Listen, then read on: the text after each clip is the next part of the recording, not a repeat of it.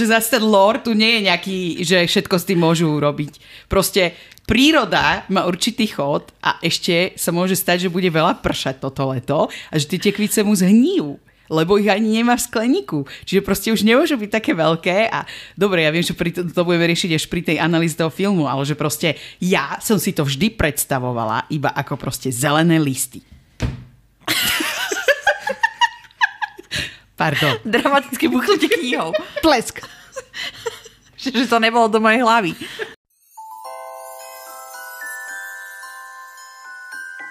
Počarované.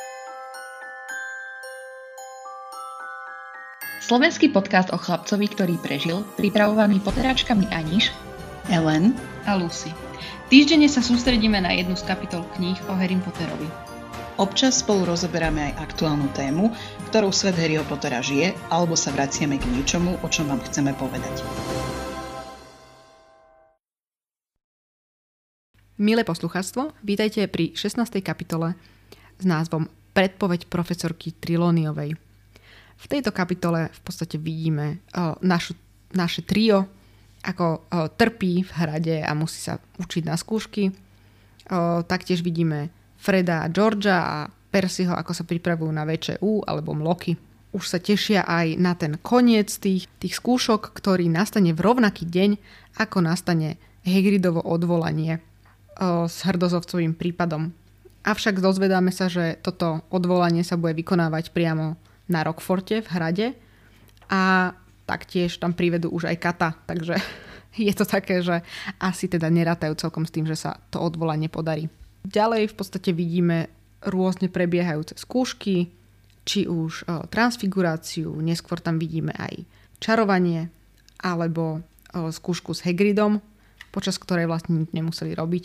O, ďalej vidíme elixíry a rôzne ďalšie skúšky, ale tá najhlavnejšia alebo teda jedna z takých dôležitých, je opísaná skúška s profesorom Lupinom, kedy po tejto skúške stretávajú Corneliusa Fadža osobne a teda zistujú, že už tam je kvôli tomu odvolaniu o nejakého zvláštneho hypogryfa. A taktiež prišiel preveriť situáciu s hradom kvôli Siriusovi Blackovi. Po tomto stretnutí teda odchádzajú ďalej a idú na skúšku, ktorá je už posledná, a to konkrétne skúšku zveštenia s profesorkou Trilóniovou.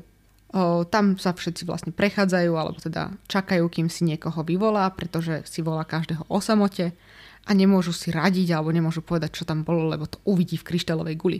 No a nakoniec o, si ako takú čerešničku necháva Harryho, ktorý keď tam teda príde, tak o, má čítať z tejto kryštálovej gule a potom sa stane niečo, čo nikto z nás nečakal. No a teda profesorka Trilóniová tam má taký zvláštny moment, kedy ju vypne alebo niečo sa s ňou stane a začne hovoriť úplne divným hlasom a Harry tam rozmýšľa, že či konečne počul po, povedať profesorku Trilóniovú jedno správne, uh, správnu predpoveď. Neskôr dostávajú teda dopis znova od Hagrida, že prehral tento, toto odvolanie a prídu popraviť hrdozobca tak sa rozhodnú, že napriek všetkým zákazom Hermiona pôjde získať naspäť neviditeľný plášť a odídu naspäť za ním, aby ho podporili v týchto ťažkých časoch. Keď tam prídu, tak o, dokonca nájdu prašivca a v podstate s príchodom Dumbledora a Fadža a o, ďalších pracovníkov ministerstva mágie v podstate utekajú z tohto miesta a vidíme, že sa snaží prašivec uísť a vidíme, alebo teda počujeme, že bola seknut, počujeme nejaké seknutie sekerov a teda nastáva smrť Ardozobca. Táto kapitola sa nachádza na 16 stranách a medzi hlavné postavy radíme samozrejme trio, taktiež už spomínaných Freda, Georgia a Percyho Weasleyovcov, Hagrida, Snape'a, Lupina, Corneliusa Fudgea, Trioniovu, Nevilla mierne aj Parvaty, McNaira a ešte jedného pracovníka ministerstva mágie. Citát pre dnešnú epizódu? Prvý citát. Predposledná skúška vo štvrtok predpoludním bola z obrany proti čiernej mágii. Profesor Lupin im pripravil najnezvyčajnejší test, aký v živote robili. Vonku im zostavil akúsi prekážkovú trať. Najprv sa museli prebrodiť cez hlbokú bahnistú jamu, v ktorej striehol hlbočník, potom prekonávali výmole s červenými pikulíkmi, čvachtali sa cez močiar, pričom nesmeli dovoliť svetlonosovi, aby ich zviedol z cesty a napokon museli vliesť do starej truhlice a bojovať proti prízraku. Výborne, Harry, potichu ho pochválil Lupin, keď Harry vyliezol z truhlice s úsmevom. Plný počet bodov. Harry, zapírený od úspechu, tam ešte zostal, aby sledoval Rona a Hermionu. Ronovi to išlo dobre, až kým sa nedostal po svetlonosa. Ten ho úspešne vylákal do bažiny, v ktorej popás zapadol. Hermiona robila všetko výborne až po truhlicu s prízrakom. Po chvíli odtiaľ vyletela s krikom. Hermiona, prekvapene zvolal Lupin. Čo sa stalo? Profesorka McGonagallová, zhykla Hermiona a ukazovala do truhlice. Po- povedala mi, že som neurobila ani jednu skúšku. Ďalší citát. Harry s úľavou vstal, zobral tašku a otočil sa, že pôjde, ale vtedy sa spoza neho ozval zvučný, drsný hlas. Stane sa to dnes v noci. Harry sa zvrtol. Profesorka Triloniová meravo sedela v kresle, pohľad mala nezaostrený a ústa otvorené. Prosím? zajachtal Harry. Stalo sa však, že profesorka ho nepočuje. Začala guľať očami. Harry si zdesene sadol. Vyzeralo to, ako by sa jej chytal nejaký záchvat. Harry váhal, už sa chcel rozbehnúť do nemocničného krídla, ale vtedy profesorka Trilóniová prehovorila znova, rovnakým drsným hlasom, celkom iným ako zvyčajne. Knieža temnú odleží sám a bez priateľov, opustili ho stúpenci. Jeho sluha bol 12 rokov spútaný. Dnes v noci, pred polnocou, sa sluha vyslobodí a vydá sa za svojim pánom, aby sa k nemu znovu pripojil. Kníža temnú s pomocou svojho sluhu opäť povstane, silnejší a hrozivejší než predtým – dnes v noci, pred polnocou, sa ten sluha vydá za svojim pánom, aby sa k nemu znova pripojil. Profesorke Triloniovej hlava ovisla na prsia. Zachrčala. Harry tam len sedel a civel na ňu. Potom celkom nečakane zrazu prudko zodvihla hlavu. Prepačte, chlapče, povedala ospanlivo. Viete, tá horúčava, na chvíľu som zadriemala. Harry len sedel a zízal na ňu. Stalo sa niečo, môj milý? Práve, práve ste mi povedali, že že kníža temnú od postane znova? Že jeho sluha sa k nemu vráti? Profesorka Triloniová sa tvárila celkom vydesene. Kníža temnôt? Ten, ktorého netreba menovať? Chlapče môj drahý, s tým sa nežartuje. Postane znova. No toto... Ale vy ste to povedali. Povedali ste, že kníža temnôt... Podľa mňa ste zadriemali aj vy. Vyhlasila profesorka Triloniová. Určite by som nepovedala niečo natoľko pritiahnuté za vlasy. Len ty by si mohla načítať celé roky. Ja som tu tak sedela so zavretými očami, iba som ťa počúvala. To bolo úžasné. Moja sestra vždy hovorí, lebo ja som to ešte nespomínala, ale my keď sme boli deti, tak ja som jej čítala roky vždy. No, potom sa dostaneme k tomu, že prečo som jej štvorku nečítala, ale som jej to vždy čítala na hlas a ona mi tak milo tak hovorí je to tak ráda, keď čítaš tie úryvky, že mne sa to vždy vybaví, ako sme u nás v izbe si to čítali. A podľa mňa by si všetky úryvky mala čítať len ty. Ó, súhlasím. že ona mi to vždy tak povie, tak mi to tak pomasíruje ego. Ty máš úplne úžasný hlas. Ale teda ešte predtým, než sa dostaneme k tej kapitole, tak ja by som rada poznamenala, že môj úžasný sused nado mnou má práve party. Takže pokiaľ začujete nejaké ladné tóny, nejakej hudby, tak mu môžete poďakovať za výber tuc tucoviek, ale budeme sa teda snažiť si to nevšímať. No, ja na začiatok o, si dovolím poznamenať, že súhlasím s Ronom, Hermionou a Harrym, že tam trpia počas toho, ako majú sa pripravovať na tie skúšky, kým môžu byť vonku v lete, lebo letné skúšky sú najhoršie, čo existuje. Lebo aj keď ste v škole v lete, tak proste ešte stále svieti slnko a je tam vonku pekne a vy musíte trčať niekde zavretý. To je strašné. A úplne som sa v tom videla, ako ja tam trpím. No dobré, len v škole máš vždy tú odmenu tej prázdniny. Teraz už keď pracujem, tak to je pre mňa ešte horšie, lebo sa celý deň iba pozerám na to pekné počasie a robím to každý jeden deň. No a ja sa ešte učím na skúšky a ešte pracujem mm. v lete. Je to smutné. Ale teda ja sa každopádne teším z toho, že konečne vidíme skúšky. po dlhom čase. Áno, áno. No a taktiež je tu spomínané teda VČU a MLOKy. Je tam napísané, že je to najvyššia kvalifikácia, akú Rockford poskytoval. Takže týmto vieme naisto povedať, že existovali školy, ktoré poskytovali úroveň nad MLOKy. čo akože sme vedeli, že sú tam nejaké doplnkové kurzy alebo podobné veci. Ale, alebo teda vieme povedať, že sú školy, ktoré poskytujú napríklad úroveň iba po VČU, že ako u nás sú odborné školy a potom sú gymnázia, že je tam nejaký ten rozdiel, že myslíte si, že naozaj existovala nejaká škola, ktorá poskytovala vzdelanie alebo kvalifikáciu iba po VČU? Um, v prvom rade tu je trošku rozdiel toho vnímania, lebo kvalifikácia sa nerovná stupeň vzdelania. Uh-huh. Ono to vychádza ale z toho britského, lebo oni tiež majú vlastne tie GCSEs, čo sú ako keby qualification. Ale tam ide o to, že ty kvalifikáciu počas svojho života môžeš dosiahnuť iným vzdelaním, ale zároveň ju môžeš dosiahnuť aj nejakými skúsenosťami. Čiže uh-huh. podľa mňa skôr ten čarodejnícky svet funguje na tomto, na tejto vlne, ale predpokladám, že asi existuje aj nejaká obdoba univerzity alebo niečo, kde ty môžeš získať vyšší stupeň vzdelania, ktorý možno aj potrebuješ, aj keď to je otázne, lebo tam vidíme, že môžu učiť aj ľudia, ktorí nemajú dokončený ani len Rockford.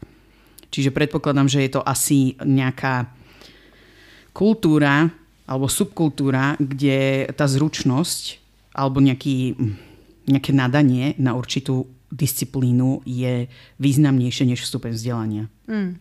Hlavne ono, tieto anglické hovoriace krajiny sú o mnoho menej formálne než my. My sa tu budeme inžinierovať do neviem kedy, keď je niekto nejaký inžinier ale u nich proste stále si krstným menom a môžeš byť aj neviem, aj profesor. To je ten pracovný bakalár, nie? Čo, sa, čo by bolo fajn zaviesť aj tu. Však ono sa na tom aj Áno, robí. áno, áno. Takzvaný profesijný bakalár. Pardon, nie pracovný, profesijný, hej. Na strane 317 máte, prosím vás, uh, magické znaky alebo magické runy, alebo čo tam máte? Či ešte sa stále pohybujeme v tom, že sú to magické znaky pre Hermionu, hej? Aha, magické znaky mám. Aha, no, magické znaky. A v angličtine je to prosím ako? No, podľa mňa to bude Ancient Runes. Mm. Počkaj. Lebo neskôr už sme prešli na tie runy, ako sme aj minule sa o tom bavili. Ancient Runes. Tak ma to tak vždycky zarazí, že, že sa to premenovalo niekedy v knihách. Lebo podľa mňa rúny sú to neskôr. Dočítame sa. Mm. A počas tejto kapitoly sme teda v máji alebo v júni? Lebo mne už príde, že sme v júni. Podľa toho, že už končia.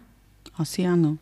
No a vieme, že ten deň toho odvolania hrdozobcovho je stanovený na 6. To by znamenalo, že teda 6.6. A to je aj posledný deň skúšok. Je tam napísané. Takže oni školu končia reálne 6.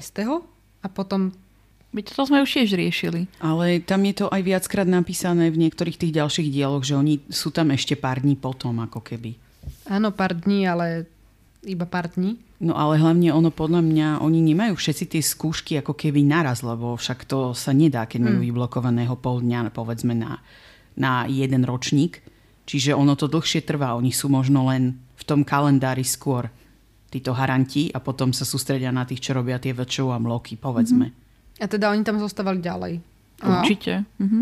A sa tam hrali pri jazere, či čo. to je super. Ja chcem taký život. To už majú vlastne prázdniny na Rockforte. No, Trošku. veď to je úplne, úplne ideál. No a potom sa dostávame k tým skúškam. Alebo teda k tej jednej Mhm. konkrétnej skúške, o, kde mali meniť čajník na korytnačku. Toto som inak dlho nerozumela tomu, že čo tam ten jeden rieši, že, alebo jedna rieši, že to premenili na tú vodnú korytnačku miesto suchozemskej, či naopak. To bolo Hermiona. Aha, áno. To bola Hermiona, že sa stiažovala, že sa viac podobá na vodnú korytnačku, než na suchozemskú. Inak akože vodná a suchozemská korytnačka sú úplne odlišné tvory. Len to má pancier. Podľa mňa osobne. Ale to im ešte aj zadali, že či to má byť suchozemská alebo vodná korytnačka. Ja si na toto ani nechcem drať ústa, ani pero som si na to nedrala, lebo podľa mňa je to volovina, aby menili takýto predmet na, nejakej, na nejaký živý na nejakého živého tvora, tak ako to bolo s tou lavicou prasa. a prasaťom. Proste odmietam sa už zapájať do tejto diskusie, lebo podľa mňa som vyčerpala všetko, čo som k nej chcela povedať. A okrem toho je tam, že moja namiesto chvosta zostalo hrdlo čajníka. A to je pre mňa také, že e, to hrdlo čajníka by som si predstavovala skôr ako tú hlavu a nie že chvost. Hlavne keď ešte jedna tam hovorila, že vyfúkuje paru. Či zo zadku vyfúkovala to paru? Tam od okolia tej, vieš, ako zakrieš ten čajník, tak ešte aj odtiaľ môže ísť para. Pr- Mne to dáva zmysel, že to je chvost. A hlavu si dala akože na ručku? No nie, ale keď si predstavíš ten čajník, čo bývajú také, jak krhla, vieš, že majú také tie No. nohy. No. Ja som si to predstavovala ako hlavu. Ale to podľa mňa to takto nefunguje, ako ty si to predstavuješ. Proste iba tá jedna časť z toho čajníka to ostalo ako chvost proste zrovna. Ale to není, že teraz predok čajníka je hlava korytnačky. Chápem. No a ešte tam vidíme teda, že o, tam používajú takú vetu, že myslíte, že mi za to strhnú body. No, čo sa ti nezdá? Bolo to naozaj teda pred viacerými skúšajúcimi? Že nebolo to iba pred McGonagallovou? Lebo ten Lupin napríklad bol iba pred Lupinom. Ale to môže byť kľudne aj, že všeobecne. Mm. To povieš, že strhnú. Však to aj podľa mňa my ako deti sme hovorili. Určite som hovorila, že strhne mi za to body. Alebo strhávajú sa za to body, alebo také niečo, že ja To som to áno. skôr tak chápala, že to je nejak všeobecne myslené. A ja som to zase chápala, že tam je nejaké to konzorcium tých... O, No a to je príliš skoro. Mhm. Hej. aby tam bola určite komisia. A tieto, napríklad tá transfigurácia, tak to mali naozaj, že všetci spolu? Alebo išli, že jeden po jednom, ako na toho Lupina, alebo na veštenie neskôr? Lebo toto mi prišlo, že tam boli akoby všetci, všetci odtiaľ vychádzali naraz. Avšak, e, Či akože mohli premeniť ten čajník na tú korytnačku a dovidenia, hej? no, mohli to iba nechať na tom svojom mieste. Však to je jedno. Mm. Mňa teda zarazila potom, keď je tam opísaná aj tá skúška z astronómie, že je o polnoci a hneď ráno majú ďalšiu skúšku. To bolo pre mňa také už, že too much. No keby mali po tej astronomii to Hagrida, tak je to úplne OK. A to možno bola iba zhoda náhod, že väčšinou to podľa mňa tak nerobia. Len teraz to tak vyšlo. A záleží, že kedy ráno. Či keď to mali o 10. O 9. O 9. tam píš? Ja aj síce áno. Pamätám si. No, však to by sa dalo, nie? Či nie? Však to už mali 13 rokov. Hm, Dobre, ale stále ako dieťa potrebuješ spať viac. Oni aj tak určite nespávali veľa. Však áno, ale vieš čo myslím? že by tam mali aspoň 8 hodín nechať na spánok. O to 8 hodín mali. No tak kým sa došuchtali z toho veštenia, keď to začínalo o polnoci. Astronomie. Či čo to bolo astronomia, whatever, sa došuchtali do izby o nejakej pol druhej, druhej. Inak hej, koľko trvala taká skúška? Akože hlavne z tej astronomie to muselo byť nadlho. No a ten Snape, ktorý tam prosto pomstichtivo stál a čarbal si pri Potterovi hneď niečo, to je úplne vystihujúce pre celého Snape'a. Ale o tom viac v našej extra epizóde. No a potom prišiel na rad ten Lupin. Tento náš uh, inovátor toho, ako moderne učiť. Úplne. Mi to pripomína ten kurz, na ktorý chodím. že ako zapájať študentstvo, aby uh, ich bavila viac škola a neviem čo. Tak úplne to, to tá jeho uh, prekažková dráha. Mňa to bavilo aj čítať. Mm. Hm. Že to spravil tak uh, zaujímavo proste, jak, jak nejaké, keby robili nejaké hobby. Survivor. Úplne. Mne to inak veľmi pripomenulo. Uh, som to spomínala, tuším už v tomto podcaste, ale že ja som skúšala aj ten čarodenický LARP. Čo je v podstate, jednoducho to iba vysvetlím pre tých z vás, ktorí to nepoznajú, že to je, vy dostanete nejaký charakter a ono je to v podstate ako divadlo, ale nie sú tam diváci. Že vy hráte sami za seba a snažíte si tvoriť nejaký ten príbeh. A ja som teda bola aj na jednom tom čarodejnickom larpe, ktorý ako keby simuloval skúšky. A jeden z tých prípravných predmetov na takúto simulovanú skúšku sme mali, kde ten typek, ktorý hral toho učiteľa, si dal tú námahu, že spravil v lese ako keby nepodarený rituál. A my sme mali analyzovať na základe toho, čo tam bolo, tých znakov a tých vlastne rekvizit, ktoré tam on dal, že čo sa na tom rituáli pokazilo, že prečo sa ten rituál nepokazil, respektíve, či sa podaril podľa toho, čo tam bolo a že aký tvor bol privolaný prostredníctvom toho rituálu. A to bolo pre mňa taký zážitok, že ja mám teda ako celkovo problém s hraním a, tvárením sa na niečo, ale toto bolo pre mňa, že vôbec som nemusela nič hrať, lebo ma to proste instantne do toho vtiahlo a na základe nejakých svojich analýz proste som to hneď sa snažila tam nejak identifikovať, že čo sa stalo. Ale súčasne je to také, že ich zapojil do tej praxe, že to nebolo len o tom, aby sa tam na niečo tvárili, alebo tam napísali nejakú esej o neviem čom, o vlkodlakoch zo strany 394.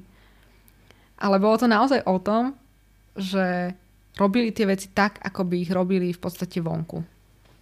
Museli tam prosto poraziť toho, te, ten prízrak, nesmeli sa nechať zlákať tým svetlonosom, hlbočník, no akože keby tam nebol ten hlbočník, tak neviem, čo robí Harry v ďalšej knihe.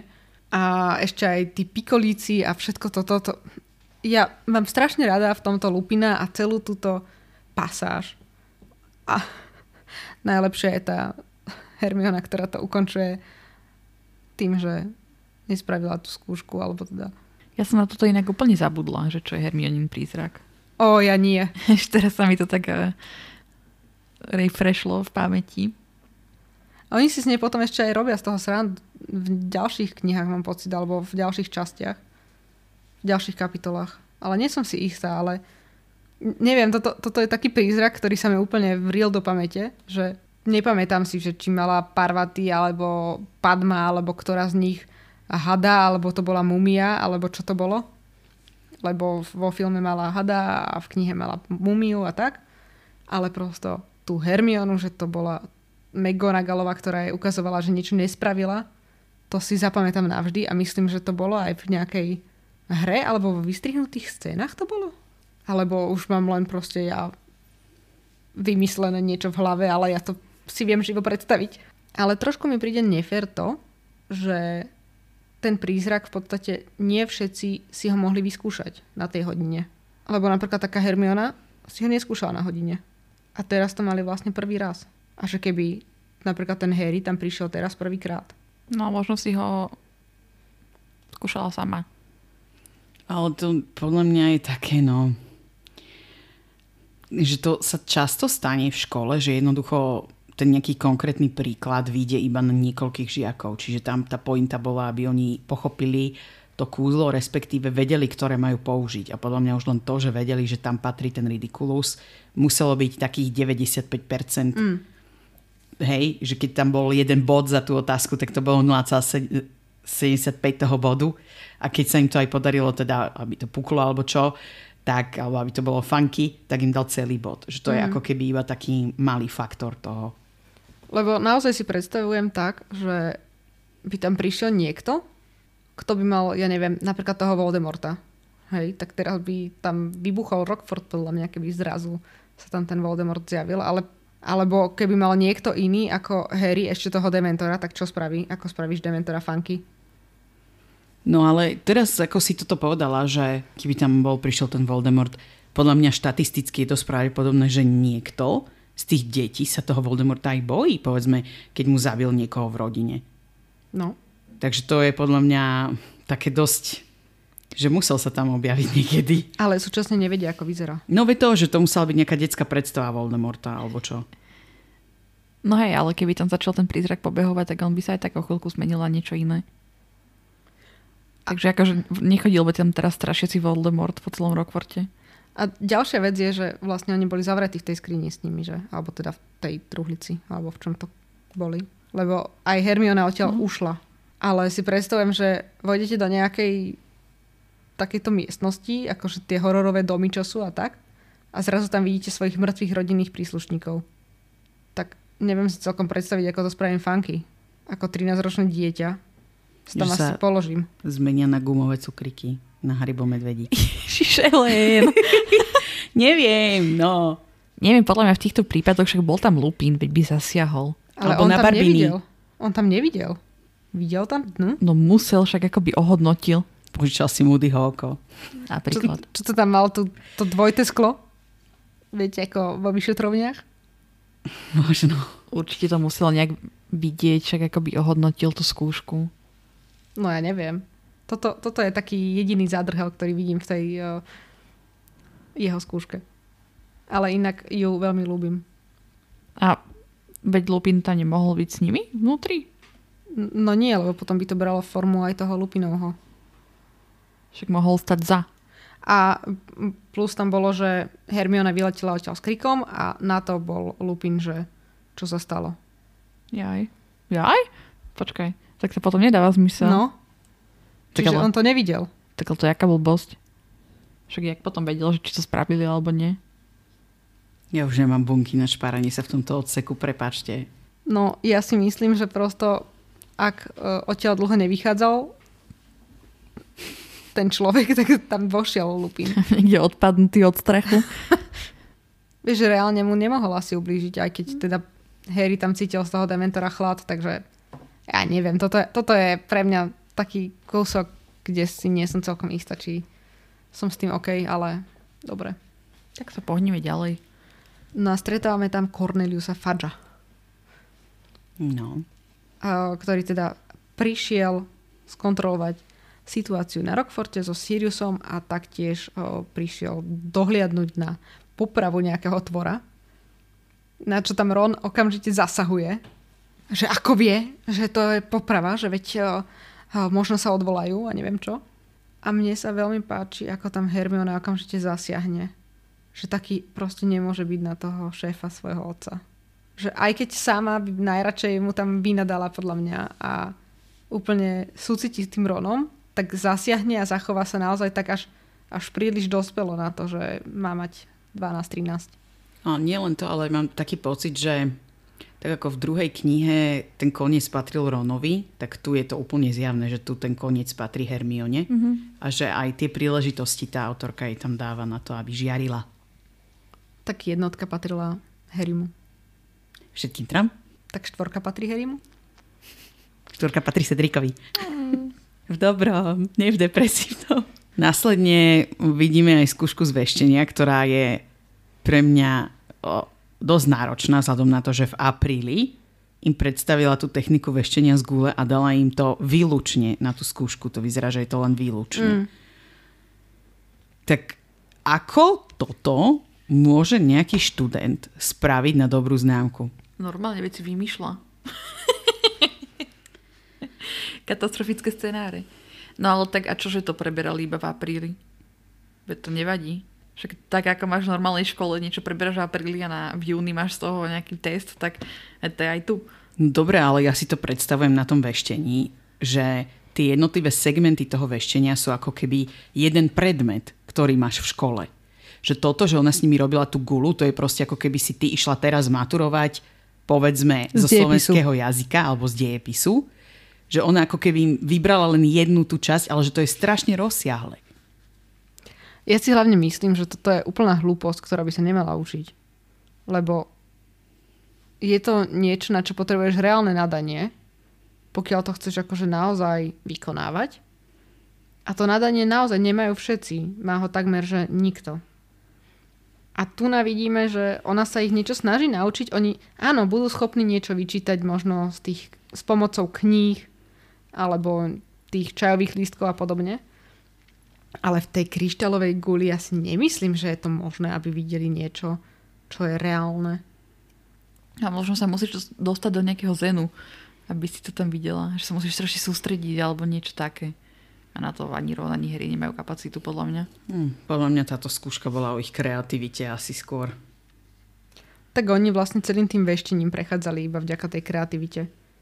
A vymýšľali si, že čo sa im zle stane.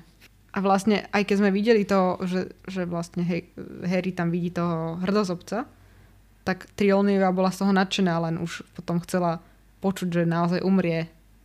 A keď Harry stále hovoril, že nie, má hlavu a neplače tam Hagrid a uh, nie je tam žiadna krv ani nič podobné, tak bola z toho nešťastná. Bola, že mm, no tak, mm, tak nič, no. Ale potom sa tá predpoveď ukázala správna a musela mu dať lepšie body. Podľa mňa to boli proste len, že či to spravíš alebo, alebo nie. Vieš, že absolvoval a neabsolvoval. Hm. No ale čo sa potom tam stalo, prosím? Že, ako, poprvé je to náhodička, ako neviem čo, že zrovna tam povie tú predpoveď počas toho, ako je tam posledný Harry a počas toho, ako už odchádza. No je to náhodička, ale... No a myslíte si, že existuje niečo, čo spôsobilo o, to, to proroctvo? Akože, že čo ju triggerlo? No podľa mňa nie, lebo ona ak má nejaký dar, tak proste jej to prišlo tým, že už sa blížila tá udalosť. Nemyslím si, že tam bol nejaký trigger. Okrem tohto. Mm, podľa mňa je to skôr taká zhoda náhod, že na jednej strane bola v takom fyzickom rozpoložení tým, že bola očividne unavená z toho skúšania, že tam bolo teplo, že na chvíľu privrela tie oči, že ako keby to jej nadanie potlačilo tie nejaké fyziologické teda tým, že tie fyziologické prejavy to umožnili, tak to z nej vyšlo. Mm. Ale to je také, no, diskutabilné. V tej jej miestnosti sa odohráva toľko vecí aj neskôr, alebo teda počas týchto letných mesiacov, keď naozaj tam je taká tá ťažká atmosféra, alebo teda ten ťažký vzduch a už len dúfa, že sa bude môcť otvoriť nejaké okno alebo niečo podobné, že to je naozaj týmto smerom je to dobre vymyslené na to nejaké utlmenie tých zmyslov a potlačenie tých potrieb. Ako, ja vám stále v hlave tú predpoveď, ktorú ona povie v tom filme. Vráti, vráti sa ten, čo na rukách má krv, dnes v noci povstane. No a ja proste sa toho neviem zbaviť. A úplne som zostala, že toto nie je to znenie proroctva, ktoré si pamätám. Mňa hlavne zarazilo, koľko sa v ňom opakujú slova. Mňa zarazilo hlavne, že je nazvaný ako knieža temnôt. A čo je na to? Však je Dark Lord. No a neskôr je nazývaný ako temný pán. No, Aj všetkými stupencami. A už sa dostávame konečne k tomu prekladu temný pán. A neviem si predstaviť toho Luciusa alebo tu Bellatrix, ktorá príde, že knieža temnôt. Ale veď podľa mňa toto nebolo myslené ako nejaký oficiálny jeho názov, ale skôr jak nejaká taká metafora, alebo proste nejak, nejak inak pomenovan. No proste, ako by som to povedala. Jak sú tie z literatúry, tie všelijaké... Keď niečo pomenujete niečím iným. No, tak si predstav, že by si išla teraz maturovať zo Slovenčiny. No, ty- Lenka, nepočúvaj. No proste, Lenka doplň. nie je to metafora, ale niečo iné. Teraz mi vypadlo to slovo. Proste, že to je, že ho pomenovali tak básnickejšie proste. Tak to spadlo na knižu. Akože básnické pomenovanie? Nie, ani to som nemyslela. Lenka určite bude vedieť, čo ja som myslela. Epiteton? Epiteton? Epiteton je ale, Ale to je prívlastok. prívlastok. Lenka veštkyňa vyriekni proroctvo. No ale chápete, čo som tým chcela povedať? Že nie. temnôt. Akože nie. Poďme sa pohádať na niečom inom, než na literatúre. Proste ako keď máš v angličtine, že si smutný, tak nepovieš, že sad, ale povieš, že blue. Víš, tak toto nepovieš Lord Voldemort, ale povieš knieža temnôt. Akože myslíš, že zjemnenie? Nie zjemnenie. Obrazné pomenovanie? To je jedno. Mm, Viem, čo myslíš, že niekedy niekomu povie, že je trň v oku, ale v skutočnosti ti len lezie na nervy. Áno. A to je... No. Akože to není pointa toho, nepotrebujeme teraz vedieť to slovo z literatúry, ale už rozumiete, hádam, čo som tým chcela povedať. Rozumieme, ale sme neuspokojené z toho, že nevieme to presne pomenovať. No ale ona následne hneď vie, že knieža temnôt má byť teda akože Voldemort.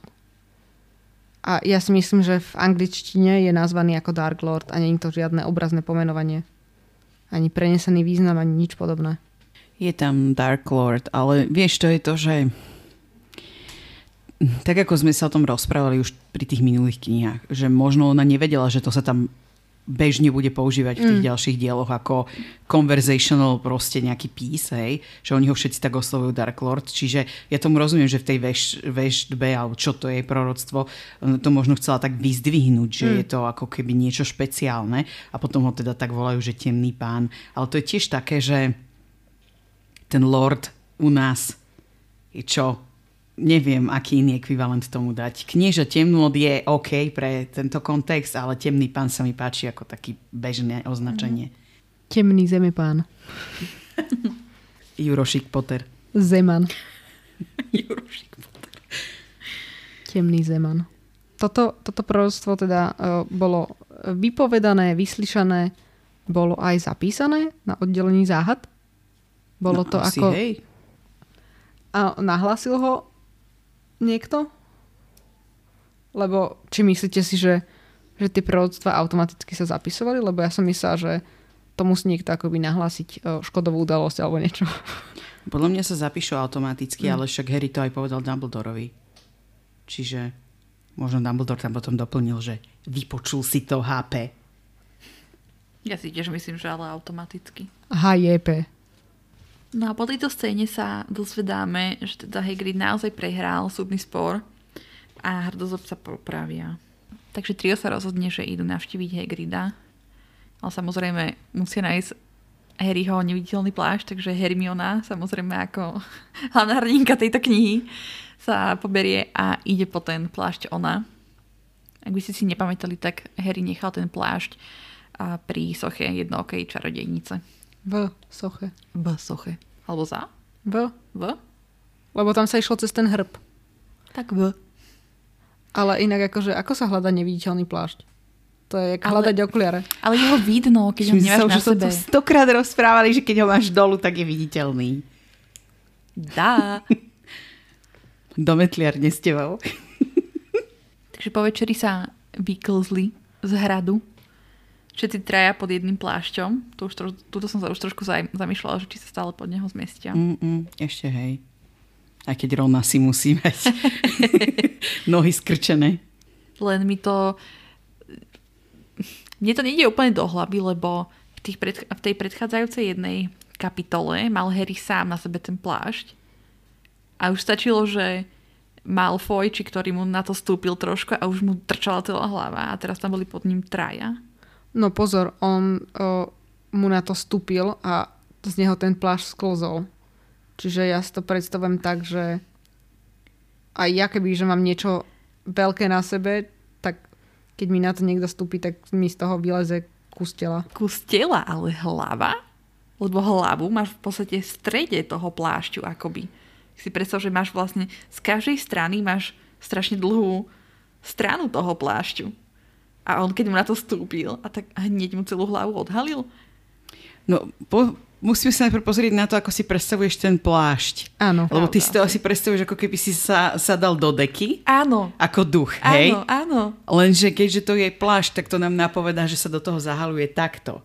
Že ako keby ten otvor je presne na tvojej hlave. Á, že tam má nejaký... Ten rásporok. Aha. No. Ja, no, ja som si to vždy predstavila ako takú deku. no. tak ja ako decko tiež, ale keďže je to plášť, tak Ja si to predstavujem, ja si to predstavujem ako ten, ten kráľovský plášť. Viete, že... Alebo tie cestovné plášte, že sa do toho zahalíte. Že to nie je ako pončo, ale si to tak akože oviniete okolo seba. Rozumiem, čo vy hovoríte, ale takýto plášť, ako vy opisujete, to je nadizajnované tak, aby vám držal na tých pleciach. Že keď vy sa máte do toho schovať, mne nedáva logický zmysel, že by to bolo taký plášť, ako hovoríte vy. Lebo keď to máte na hlave, tak kde, vo, kde vám to drží? Lebo rozumiete, keď máte plášť, tak to máte tak okolo tých ramien ovisnuté a vysí vám to na tých ramenách. Ale už keď idete s tým cez hlavu, tak o čo vám to drží? Preto ja som si to predstavovala tak, že to je proste obdlžník deky a vy vlastne hlavu máte v strede tej deky. A že vám to tak padá na všetky strany okolo tela. no ideš prvá. Ono hlavne ten plášť, podľa mňa vzhľadom na to, že sa tam zmestia traja, a keď teda aj sa pozrieme na tie historické plášte, tak ten bol brutálne nariasený. Mm. Čiže tam je ako keby veľké množstvo tej látky a to, či si to ty priviažeš alebo upevníš okolo krku alebo okolo hlavy je jedno, lebo však to nie je strihané na ramena, to je jeden kus látky, ktorý len tu si zaviažeš. Taký nazberaný hore. Čiže to je jedno, či to urobíš na hlave alebo na krku. Ty to vieš podľa mňa tak pevne zaviazať, že ti to na tej hlave zostane tak dobre, možno prstam vo, vocháš, hej, ale vieš čo myslím, že podľa mňa práve, že sa to dá v pohode. No, my si asi predstavujeme úplne iné plášte, lebo v mojej predstave toto nefunguje, lebo keď ty za- zaviažeš ten plášť, tak ti tam proste ostane diera vo veľkosti krku. No nie, nezostane. Veď to je to, že ja si to predstavujem úplne inak. To je ako keby si povedala, že keď ten mešec dokážeš otvoriť, tak ho už nikdy nedokážeš zavrieť. Čo? Že ho nedokážeš Mm. zaviazať. Vieš, že keď máš nejaké vrecuško, ktoré máš obšité, Mm. že tam máš uh, látku a máš tam, máš tam tú nitku, tak ty to dokážeš otvoriť ešte na väčšie, ale dokážeš to aj stiahnuť tak, že tam už nič ne, No, nevojde a nič z toho nevyjde. To by potom musela tá šnúrka ísť akoby cez ten golier celý. Ja Áno. na mikine. No ja, ja to si to takto nepredstavujem. Ja. ja som si predstavila, že to ide ce- celým tým Nie, oným. nie, som si predstavila, že na tých končikoch uh, toho goliera A. máš prišité iba šnúrky, čiže keď spravíš Nie. vášličku, tak potom tam ostane tá diera na ten krk. No, čiže to je to, že ja si to predstavujem úplne inak ako vy dve. A ty, ty máš podľa mňa, akože neviem, že z čoho máš takúto predstavu, ale ja som si to vždycky predstavovala, že je to ten plášť, alebo ja to tak robím, sa hrám na kráľa, ale to je jedno. Eh, Keď si zoberiem deku a sa idem do nej zamotať, že si vezmem jeden, jednu stranu a oviažem si to, oko, teda prehodím si to tak okolo seba a tak sa do nej zababuším. No, ale hlava ti trčí. Áno, hlava mi trčí, ale keby som chcela, tak si dám tú deku tak na hlavu a si tak, tak to držím a držím si to pred tvárou. Hej. Ale Tak akože- som, si to predstav, tak som si predstavovala, že funguje tento plášť. Na druhej strane, vzhľadom na to, že si to pýtal ešte dávno, dávno, dávno, dávno, ten jeho predok, tak aby bol neviditeľný, tak pochybujem, že by mu to vyrobili tak, aby bol ne- neviditeľný od hlavy dolu. Že to No muselo veď. byť... No veď, že teraz si mi nahrala. No nie, práve, že to potvrdzuje tú našu teóriu, že tým pádom ten cloak musí byť prispôsobený tomu, aby mu tá hlava nebola vidno. No ale tým pádom dáva väčší zmysel, že to je ako deka. Ale už to necháme tak. A ešte mo- možno má aj kapucu. Akože videla som také obrázky animované, no. že mal aj kapucňu, ale na druhej strane ja som z toho tiež čiastočne myslím si, keď sa tak pozerám dozadu, že som si to možno tiež predstavovala ako deku, len v tom prípade je to nekontrolovateľné a nohy by ti z toho, vieš, vychádzali hore-dole. No. Že preto, keď je to, že si to takto sa do toho... Dobre, teraz... Ja Milé poslucháčstvo, gestikujem. takto. Takto. Tak vtedy ti je proste menej pravdepodobné, že ti tie nohy odtiaľ vykoknú von. Prosto, keď si to prehodíte cez seba, okolo seba, tak, nie že iba cez seba, ale okolo seba. Keď si to prehodíte a držíte si, ja neviem, to zavreté pri hlave alebo niekde. Tak som si to ja predstavovala. No, ale ja som si, si to predstavovala inak a teda mi tu vysvítol tento problém, ktorý sme riešili asi pred 15 minútami. Keď sme sa tu pohádali. Vyčerpali sme tému neviditeľného plášťa opäť raz. No dobre, čiže išli za tým Hagridom. Keby sme náhodou zabudli. Pred pol hodinou. Hej. No a našli tam prašivca. Ako Hermiona robila čaj, tuším. A vypadol jej z žbániku. Myslíte, že ten prašivec sa tam skrýval dlhšie? Mhm. A Hagrid ho proste nenašiel? Áno, lebo to bol mliečník, ktorý nepoužíval, alebo teda žbánik na mlieko. Čo je jedna z vecí, ktoré som nikdy nechápala, keď som bola menšia, že prečo tam on šaškuje s džbánom na mlieko, keď idú robiť čaj. No. Ako, ja som nad tým uvažovala, že vlastne ono je pravda, pokiaľ ten Pettigrew podozrieval Siriusa, že ho odhalil na základe niečoho, alebo že teda v skutočnosti ide po ňom a nie po Harrym. Takže pre ňo je lepšie jednoducho to prečkať, kým toho Siriusa chytia. Čiže to je najlepšie proste niekde sa skrývať.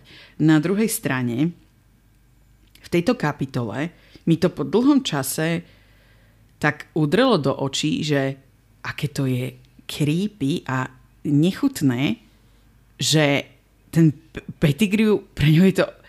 Ah, dobre, idem pekne po poriadku. Čiže viete, čo chcem povedať? Že vôbec už len tá väzba, že on ako dospelý chlap tam predstieral, že je zvieratko a ten Ron má k nemu taký vzťah, že je to jeho zvieratko a tuto je to tak na očiach, že sa tak potešil, že sa to zvieratko k nemu vrátilo, že mi to normálne až husiu kožu som z toho mala, aké je to nepríjemné, keď sa nad tým fakt, že zamyslíš ešte raz.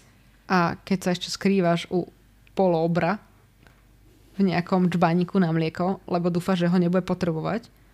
A predtým si prišiel do tej rodiny čarodejníckej a ešte si bol s niekým iným a potom si sa tam mojkal neviem koľko prosto od malička s, s tým Ronom a uh, Ale vieš čo, že teraz mi napadlo, že možno on keď začul tie hlasy, tak sa schoval do toho čbániku. Že možno on tam sa voľne tak motkal, lebo Hagrid asi nezabíjal potkany a tam, vieš, papkal z tých bublinkových koláčikov, či čo to boli tie bath buns.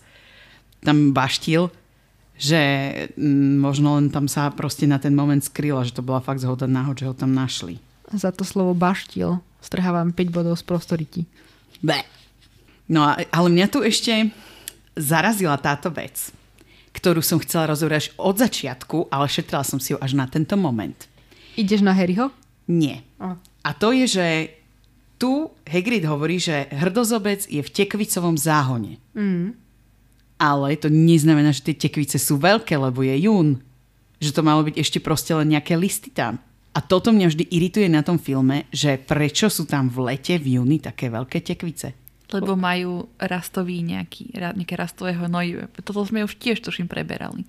Že či používa na jedle t- veci. Áno, zahrať. No. ale v júni, No, toto sme rozoberali tesne pred Halloweenom. Vtedy to dáva zmysel, tie tekvice. no, to chcem povedať, že v júni je ešte príliš skoro na to, aby vôbec tá tekvica Bola. bola. To je iba sadenica v tom čase. Dobre, no keďže je to sezóna cukiet, tak pravdepodobne už aj tieto veľké mesové už sú v nejakej podobe, ale nemôžu byť ešte aj s pomocou také veľké. Ale to čo by ešte nemohli, je to to kúzlo. dozrieva až na jeseň. Ty máš zase také muklovské zmýšľanie, Ellen. No dovol? Ale prečo by to nemohlo? Však keď oni majú na to kúzla alebo nejaké čarodejnické hnojiva alebo niečo také, ty kokso v zime ti tam vyrastie tá tekvica. No dobre, ale nie sú v skleníku. no To je normálne niekde na poli v júni. To môže byť fakt len sa tam niekde tiahnu nejaké zelené.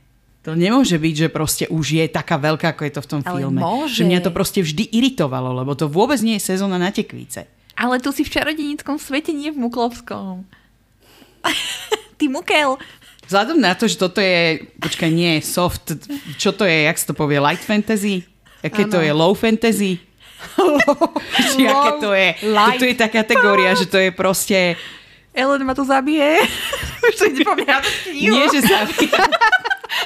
Viete, čo chcem povedať? Že zase ten lore tu nie je nejaký, že všetko s tým môžu urobiť. Proste príroda má určitý chod a ešte sa môže stať, že bude veľa pršať toto leto a že tie tekvice mu zhníjú lebo ich ani nemá v skleníku. Čiže proste už nemôžu byť také veľké a dobre, ja viem, že pri to, to budeme riešiť až pri tej analýze toho filmu, ale že proste ja som si to vždy predstavovala iba ako proste zelené listy. Pardon. Dramatické buchnutie knihou. Plesk. že, že to nebolo do mojej hlavy. 50 bodov pre Flamár. Mm, No dobre, môžeme sa vrátiť eh, k niečomu podstatnejšiemu, ako, ako veľká tekvica tam je. Eh, Okrem toho je tam napísané, že je priviazaný ostrom za tekvicovým záhonom. Teda, áno. Um, možno je to len kvôli tomu, že ten záhon je určený na tekvice. To, že vo filme sa niečo deje, neznamená, že tu tie tekvice sú. Však ale to som hovorila celý čas. Áno, ja Že ti... to je skreslená predstava a že si neprajem, aby ste si tam predstavovali teraz tie tekvice, lebo je jún. Pozri sa na moju obálku knih a sú tam normálne tekvice. No ale to je lož. Ale nie je to lož. Ide o zjavnú Ty lož. si obyčajný bukel. Nemôžu byť takéto, je jún. Keby sa spýtala mojej mamy, čo si pamätá z toho filmu, tak ti povie, že ja je to ten s tými tekvicami. Ja som ona mi včera volala a som hovorila, že čítam si Harry Potter 3 a on, ona, že ja, to sú tam tie tekvice, že? Áno, to, to je jediná vec, ktorú si pamätá moja mama z toho filmu. Lebo No, no, som takže- s ňou bola, bola v kine a bola z toho veľmi zmetená, lebo nechápala, že ako môžu sa presovať v čase a ako to funguje a neviem čo.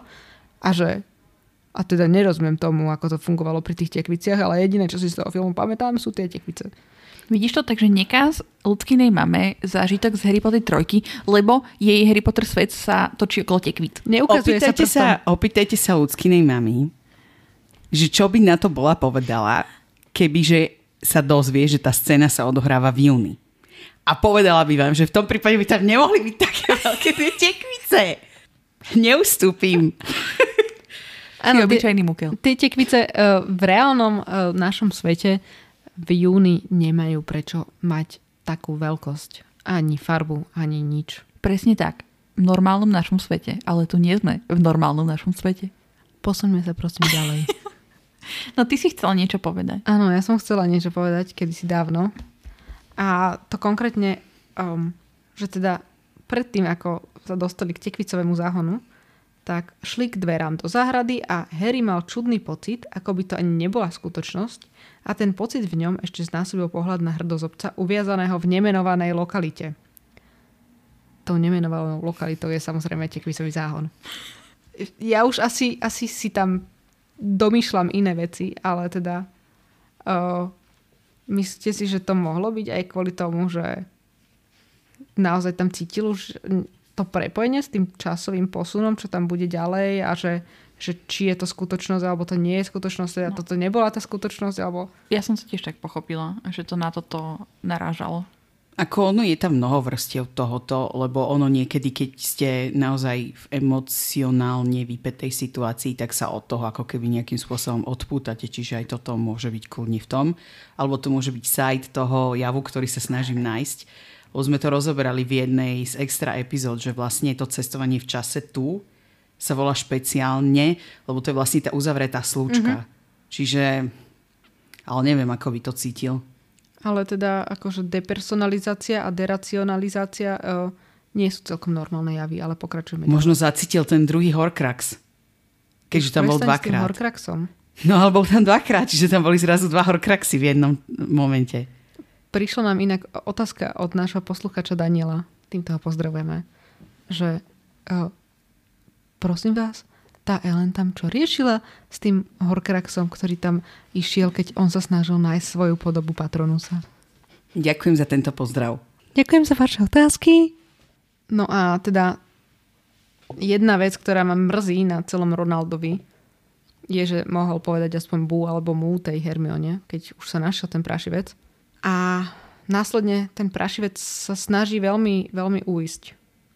A teda uteká kvôli tomu, že cíti toho Siriusa, alebo sa prosto len snaží uísť, alebo sa nechce dostať naspäť do hradu, alebo si myslí, že bude zraniteľnejší pri tom Ronovi, lebo tam bude aj ten krivolap a donesie to v podstate tomu Siriusovi túto informáciu, že je naspäť, alebo čo bolo tou motiváciou toho Prašivca, že chcel tak veľmi uísť.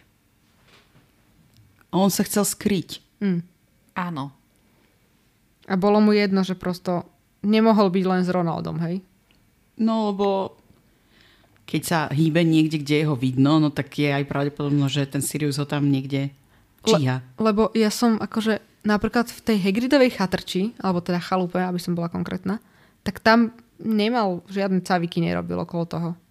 A keď už ho začal niesť smerom k hradu, tak až vtedy začal. No ale podľa mňa problém bol aj v tom, že Pettigrew vedel, že Harry má tú záškodníckú mapu. Hm? Je, že ho uvidí na mape? Áno, že ho uvidí na mape. Ja si skôr myslím, že u Hegrida v chatrčí sa on rozprával s niekým o tom, že Sirius Black bol vnútri v hrade. A on teda už aj vie, že Sirius sa vie dostať dovnútra. Aj to. Že už ho nič nezastaví, že proste ide po ňom. Že vedel, že ani v hrade je v bezpečí už. Ďakujeme pekne, že ste si vypočuli túto epizódu. Budeme veľmi radi, ak si nás vypočujete aj na budúce, a to na podcastových platformách ako je Google Podcast, Spotify alebo Apple Podcast. Taktiež sa s nami môžete spojiť na Instagrame, kde sme pod handlom Počarované, alebo na facebookovej skupine Chlapec, ktorý prežil. Budeme sa na vás tešiť pri nasledujúcej epizóde, ktorá má názov Mačka, potkan a pes. Darebáctvo sa podarilo.